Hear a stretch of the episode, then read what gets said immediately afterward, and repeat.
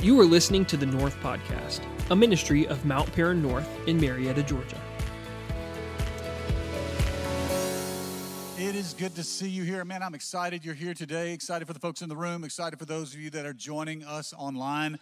And I am excited about our speaker today. We have a guest speaker that is uh, uh, just a dear friend of mine. I'm pleased to have Pastor Mo and uh, Tiana Huggins with us today. Uh, Pastor Mo has, God has just placed his hand of anointing on Pastor Mo's life. Um, he pastors Mountain West Church um, and has just done a phenomenal job. Uh, just a few years ago, went there. They are busting at the seams, adding a third service, looking at trying to figure out how to expand and renovate and all those things. Um, and uh, just as God is just sending more and more people to them. He is a fantastic leader. God brought him into my life about just in the last couple of years and I've gotten to know him a lot better. Um, great leader, great pastor. He's a great friend and he's a great speaker, and he's going to bless you this morning. Would you give a great Mount Paran North welcome to Pastor Mo Huggins?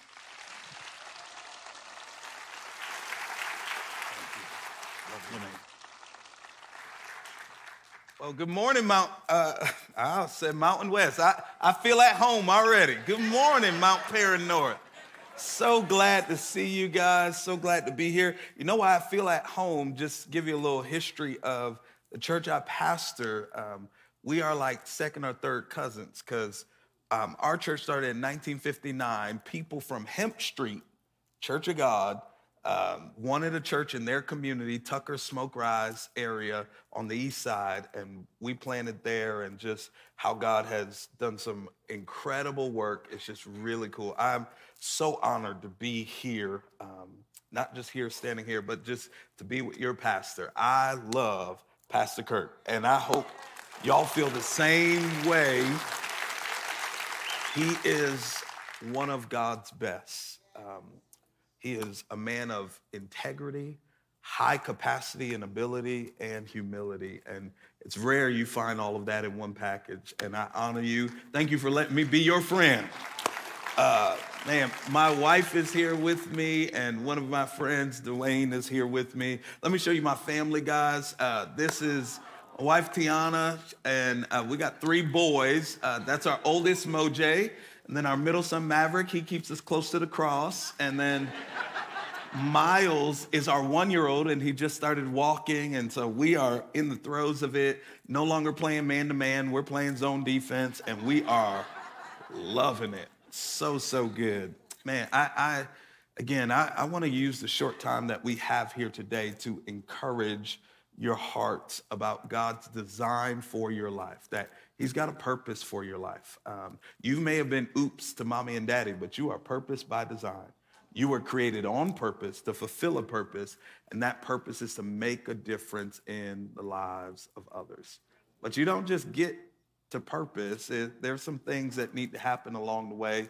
And I want to show you what may not seem like a purpose passage, but uh, Luke 22, verse 31 and 32, that I think will encourage us, give us some insight to what God has to say about us winning the battle for our purpose. Luke chapter 22, uh, verse 31, I think it'll be on the screen. Jesus is talking to Peter and he says, Simon, Simon, behold, Satan has demanded to have you that he might sift you as wheat. But I've prayed for you that your faith may not fail. And when you have returned, strengthen your brothers. Let's pray. Father, thank you so much for this day. Thank you for the opportunity to share your word. I pray that you would give us ears to hear and hearts to receive what you would say. In Jesus' name, amen. You know, uh, this summer I had the awesome opportunity of speaking at the student camp uh, for Mount North. Okay, they're in the building. Yes, man, we had a blast. It was a wonderful time, and um, we we had a great time. But one of probably the most embarrassing moments of my life happened during student camp. So let me tell y'all, this is group therapy. Y'all ready? Let's go. So I was getting ready to go for the last night. We we have been building all week during camp and getting ready to drive up for the last night. And I picked out my clothes, and my wife said, "You ain't wearing that." And so I changed clothes. And would you have it, man? The spirit of God fell in that room. I'm not saying it's because I wore what she told me, but you know, obedience follows the spirit of the Lord. Well, man, presence of God was there. Students were in the altars responding to God. It was such an incredible moment, incredible time. And then I get off the stage feeling so good about what God had done. I get to my wife and she said, Babe, uh, by the way, um, you had a tag on your jacket and it was flapping the whole time you was preaching. Friends, not only was it flapping, but it was that old Navy blue tag, the one that is easily identifiable. And you know, I was getting excited. The students could tell you I was animated, my arm is going, and all you see is this thing just flapping all in the wind. It was. And in one moment, what was an amazing time turned into I, listen, I'm brown, but I'm turning red right now just thinking about it. And in one moment, something that was an incredible season turned into one of my most embarrassing times. Isn't that like life? How one text message can change everything? One meeting with a doctor can change everything. One moment has the ability to change everything in your world. This is where we find the disciple Peter in our particular passage. Now, Peter is one of my favorite characters in scripture, um, but he's that, look, I describe it like this Peter is the friend that you wait until they finish what they say to decide whether or not you're going to claim them.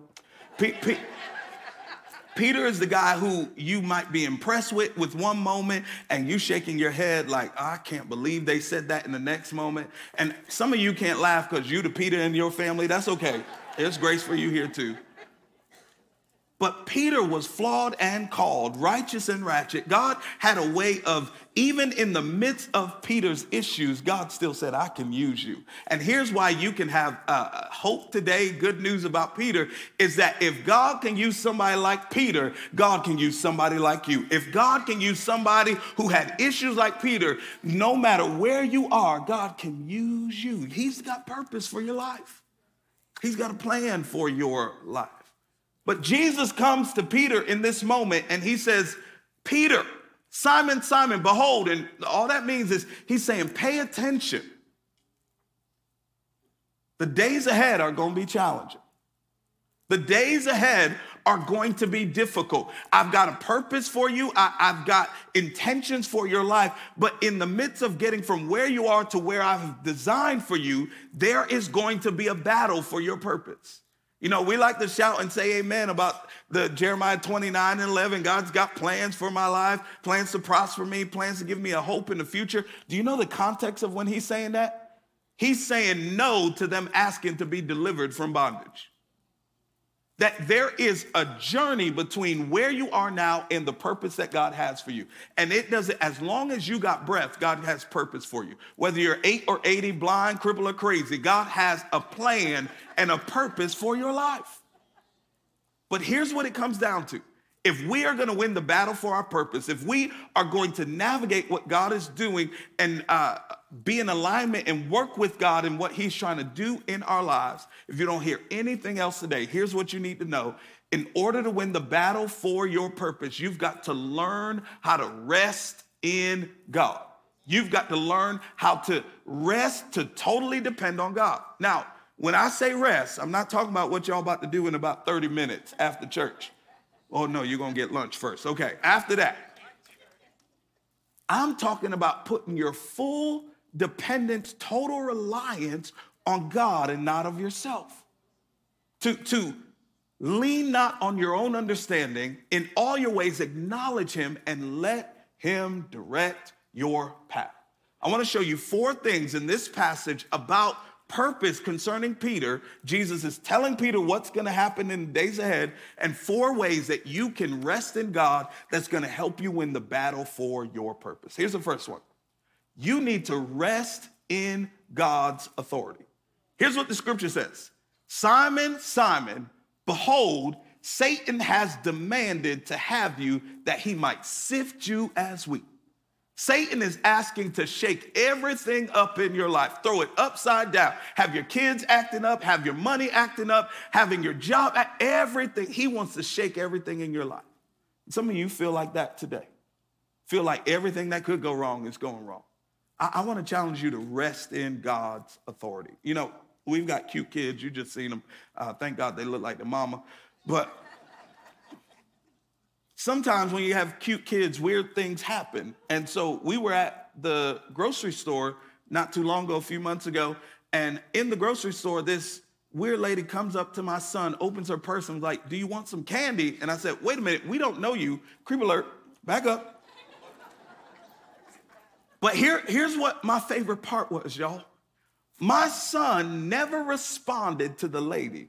She just, he just looked at me asking whether or not he can respond to who that is. Here's what he was saying You can offer whatever you want, but only my daddy can give me permission to do something or not. Here's what some of you need to realize it doesn't matter what the enemy has designed to do. It matters about the one who has the authority over the enemy. And here's what John 10 and 10 says The enemy comes to steal, kill, and to destroy, but Jesus has come that you might have life and have it more abundantly.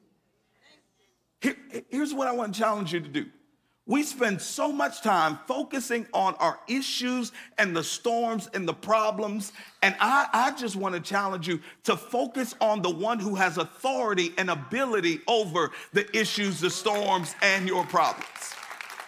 All throughout scripture, we're reminded about God's ability and his authority. In Jude 1 and 24, it says, God is able to keep you from falling in James 4 and 12, he is the God who is able to save.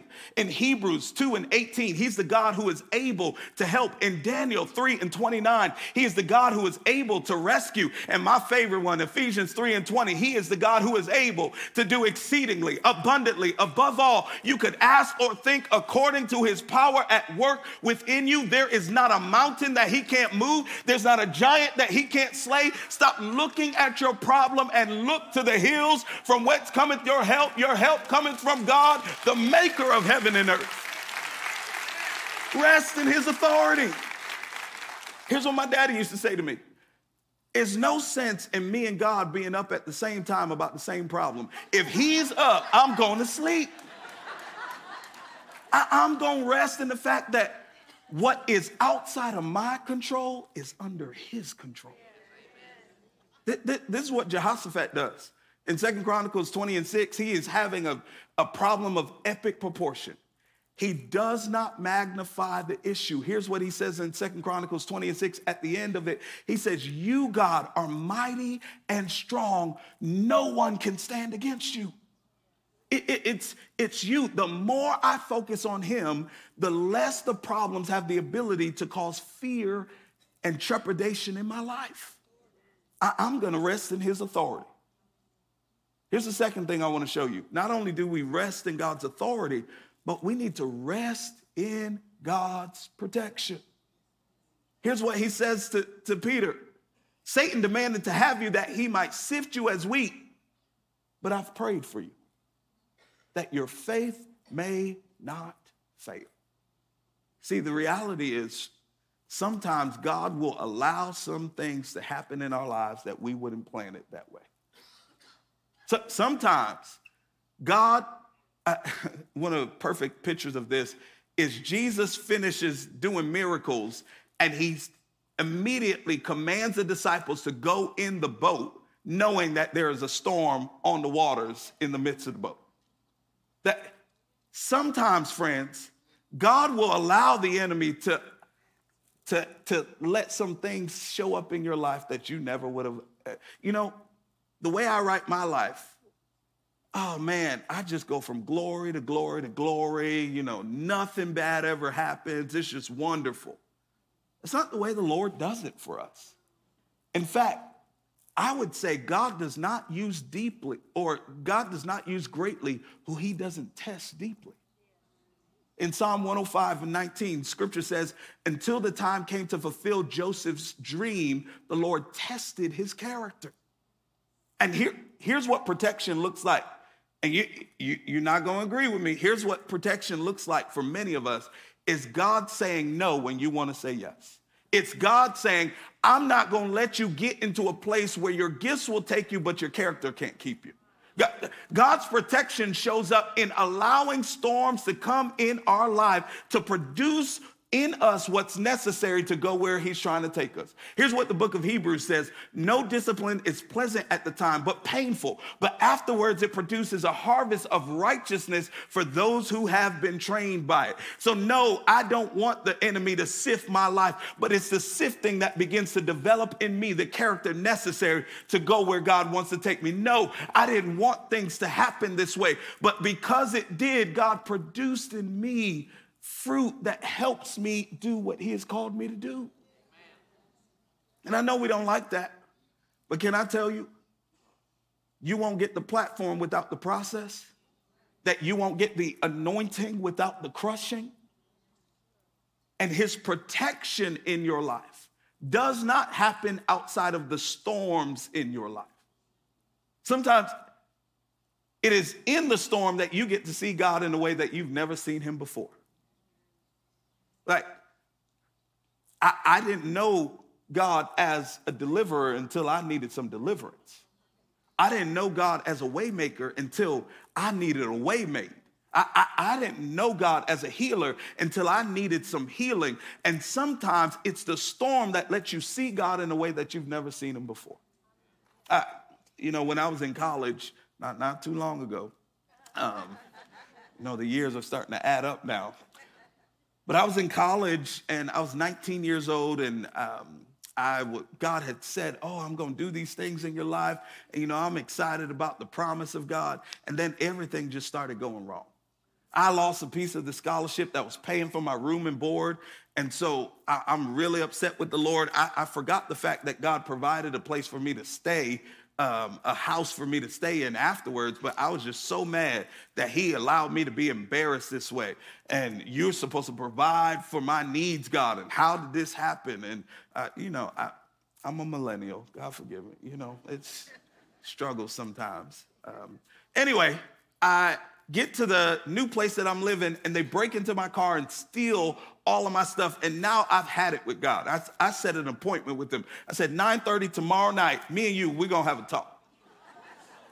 so I go outside, and because at 19, I figured Lord is going to be somewhere near the moon when it's time for us to talk. And so I'm looking up in the sky and I'm telling God everything, all of why I'm upset and how could He let this happen. And I am so focused, I don't realize that the biggest dog I've ever seen in my life, this big black dog, was making his way to see what was going on, all this ruckus that was happening.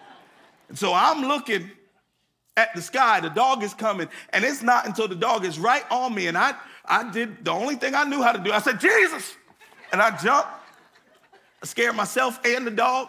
Dog ran away. Here's what I realized in that moment God's not petty. But if I was God, I, I would have said, you know, even after all of that, you still call my name? but here's the truth, friends no matter where I find myself, I can call on the name of Jesus. In fact, his name is a strong tower. The righteous run in and they are saved. There is no other name that's got power. There's no other name that has authority. There's no name, Acts 4 and 12, given unto heaven that men might be saved other than the name of Jesus. They that call on the name of the Lord shall be saved. Wherever you find yourself, even if the enemy has weapons weapons formed against you, you call on the name of Jesus, it will not prosper. Even when the enemy shows up in your life, the Spirit of the Lord will lift up a standard against him. Trust in God's protection over your life. Here's the third thing, friends not, not just resting in God's authority and his protection, but here's where I see believers stunt the work of God in their own life is that we don't learn how to rest in God's grace.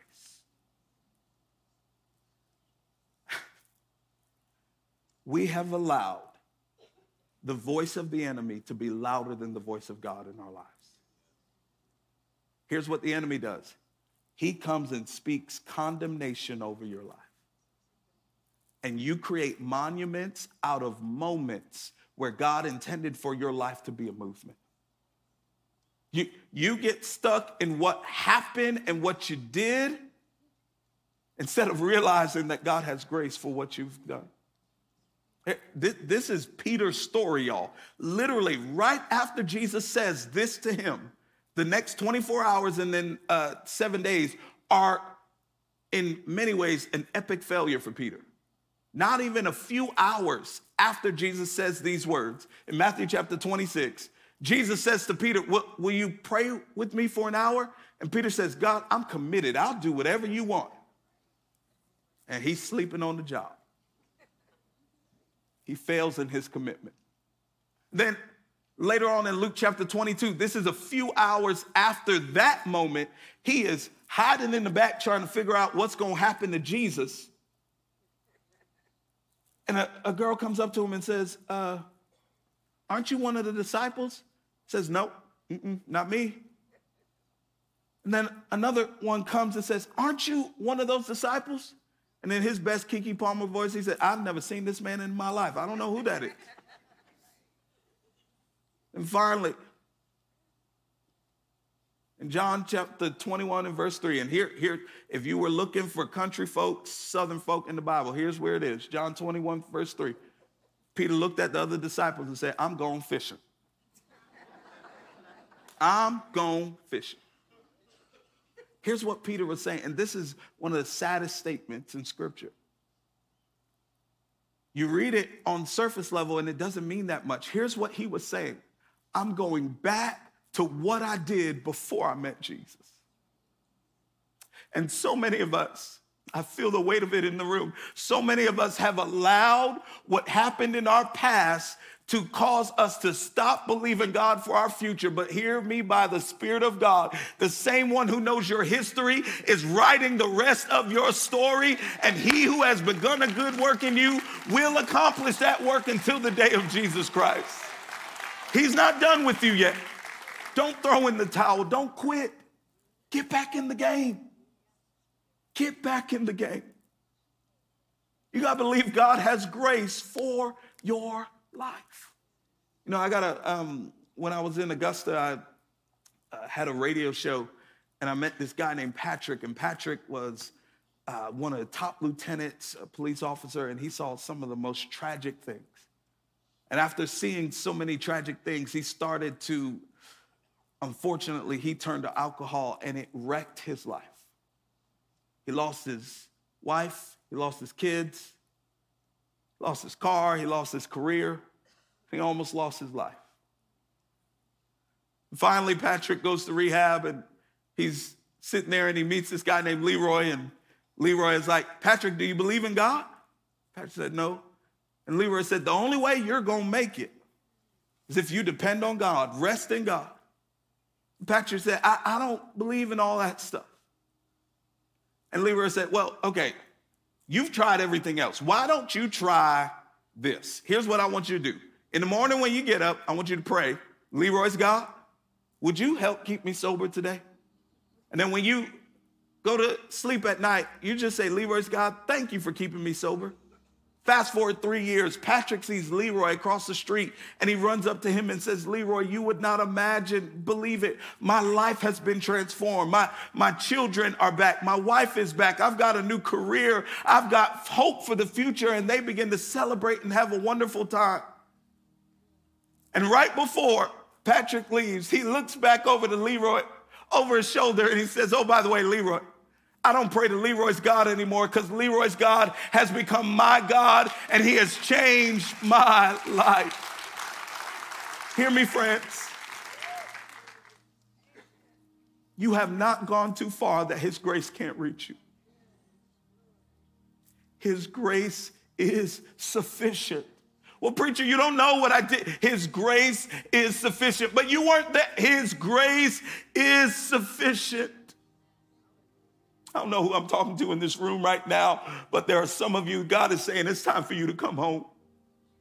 My grace is enough for you. Romans 8 and 1 says, There is no condemnation for them that are in Christ Jesus. Here's the, the last piece of it. Here's where you can rest in, friends. You can rest in God's plan. Same God who knew about your failure, anticipated your return, and wrote it in his plan. Here's what he said He said to Peter, and when you have returned, not if, not maybe, Peter, I know you're gonna fail me. I know it's not gonna look good for a while, but when you have returned, strengthen your brothers.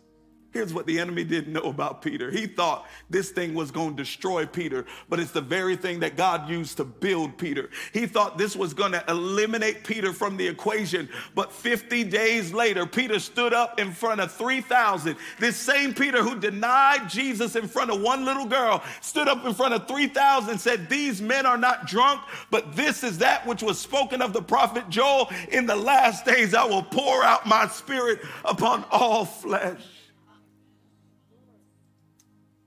Genesis 50 and 20 says it like this. This Joseph talking to his brothers.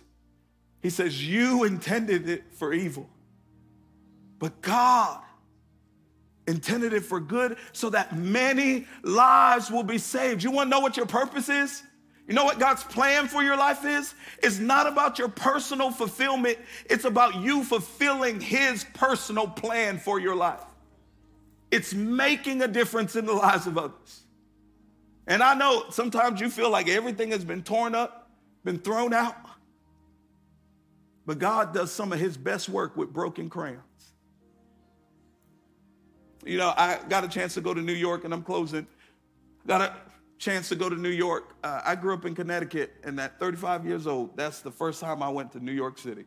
And I enjoyed it, but I was glad to get back on that plane to come back to Atlanta. No shade if you're watching from New York. God bless you. But I was in New York and I got a chance to go to the September uh, 9 11 museum. It was so sobering to see the tragedy, the destruction, the pain, to hear the stories of families. You know what else I saw? I saw resilience. I saw strength. I saw people laying it all on the line. But the best part, y'all, was that in the museum, they've got towers and foundations from the towers that were destroyed that have been engrafted in the new towers, holding up what was built new. Here, uh, don't miss this. What was intended to be destroyed by the enemies is now engrafted, helping to hold up what is new. And I know it feels like everything in your life has been burned up, and it things uh, feels like no, God can't use this. But God has a way of taking the ashes of your life and making beauty out of it. And there's nothing that God can't use for His glory. He will take it and mold it as clay, and He will change it for his glory and for your good. Here, here, here's one of my life verses. It's Psalm 138 and 8. I'd encourage you to write this down when you get discouraged, when you're unsure what, what's going to happen. The Lord will work out his plans for my life. Pre- preacher, I don't know well, well I, I, want to start this business, but I don't know about the funding. The Lord will work out his plans for my life. Pre- preacher, you don't know what's happening in my marriage. The Lord will work out his plans for my life. I want to throw in the towel, preacher. The Lord will work out his plans for my life, for his faithful love endures forever. Friends, don't depend on your own strength. Rest in God's power to accomplish his purpose and his plan for your life. Would you pray with me? Father, we are so grateful that you chose us even before we knew about you. God, I pray it in this moment. Would you soften our hearts to remember we don't need more human effort, we just need divine intervention. We need to rest in you, God. God, I pray that you would push away the fear and help us to rely on your strength and your ability. God, would you help us to trust you in the midst of the storm.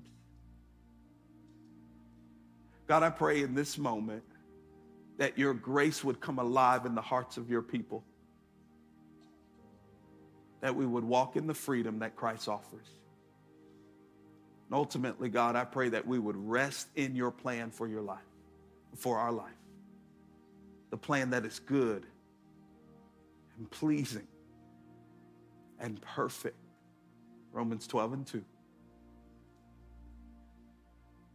God, I, I pray for the person that needs to receive your ultimate plan for humanity, that we would receive salvation in Jesus Christ.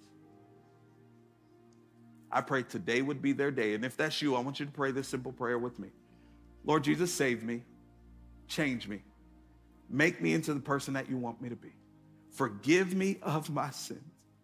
I rest in your salvation today. And Father, I just pray a blessing over your people. I pray that their latter shall be greater, that their best days are ahead of them, that you would open the windows of heaven and pour out a blessing that they don't have room to receive, God. That, Lord Jesus, you would blow their minds. Eyes haven't seen, ears haven't heard, neither had it entered into the heart of man what you intend to do for your people. In Jesus' name we pray. Amen and amen. God bless you guys and thank you.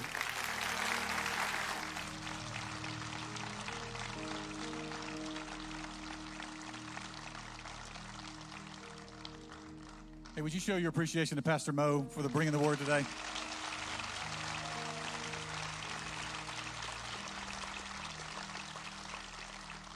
And will you agree with me to partner in prayer?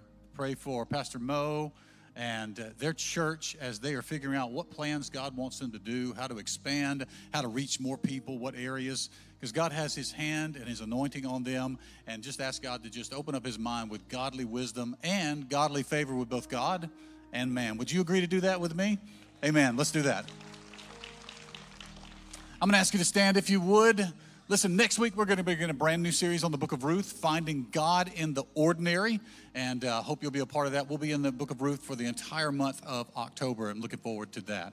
Numbers chapter 6 lays out a blessing that is a priestly pastoral blessing.